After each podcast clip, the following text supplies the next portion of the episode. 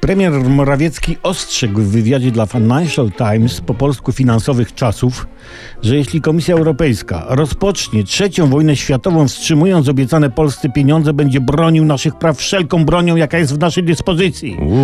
A więc wojna. No to już wiadomo, dlaczego minister obrony pan Błaszczak chce zamówić dla armii 300 mobilnych ołtarzy. Teraz zamówienie zwiększy do 100, to do, ja, do 1235 co najmniej.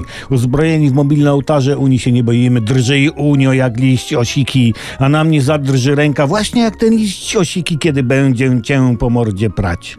Pan premier obnażył prawdziwe oblicze Unii Europejskiej, zdzierając z niej maskę obłudy, hipokryzji, ujawniając jej Unii szaleństwo. Niektórzy, symbolizowani przez Donalda zaciśnięta pięść für Deutschland Tuska, się sprzeciwiają stanowisku pa pana premiera. To nie ludzie, to hieny targowicy. Oni wyrażają święte oburzenie za to, że pan premier nie bije czołem przed urzędnikami z Brukseli. No ani łaski nie robią. Szantaż jest oznaką bezsilności, alizusy i donosiciele występujący przeciw zdrowemu korzeniowi tkwiącemu w ojczystej glebie obok wierzby płaczącej nad szemrzącym strumieniem honoru polskości. Tacy są.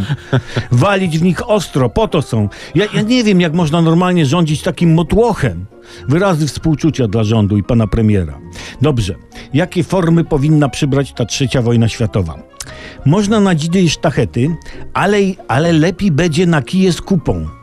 Na kije z kupą, pamiętacie tę zabawę? Nie? To się maczało kije w krowich plackach, czy co tam leżało pod nogą i ciskało się zawartością kija w przeciwnika. I, I, ja uważam, że to jest wojna w sam raz na te czasy i, i, i poziom obu stron.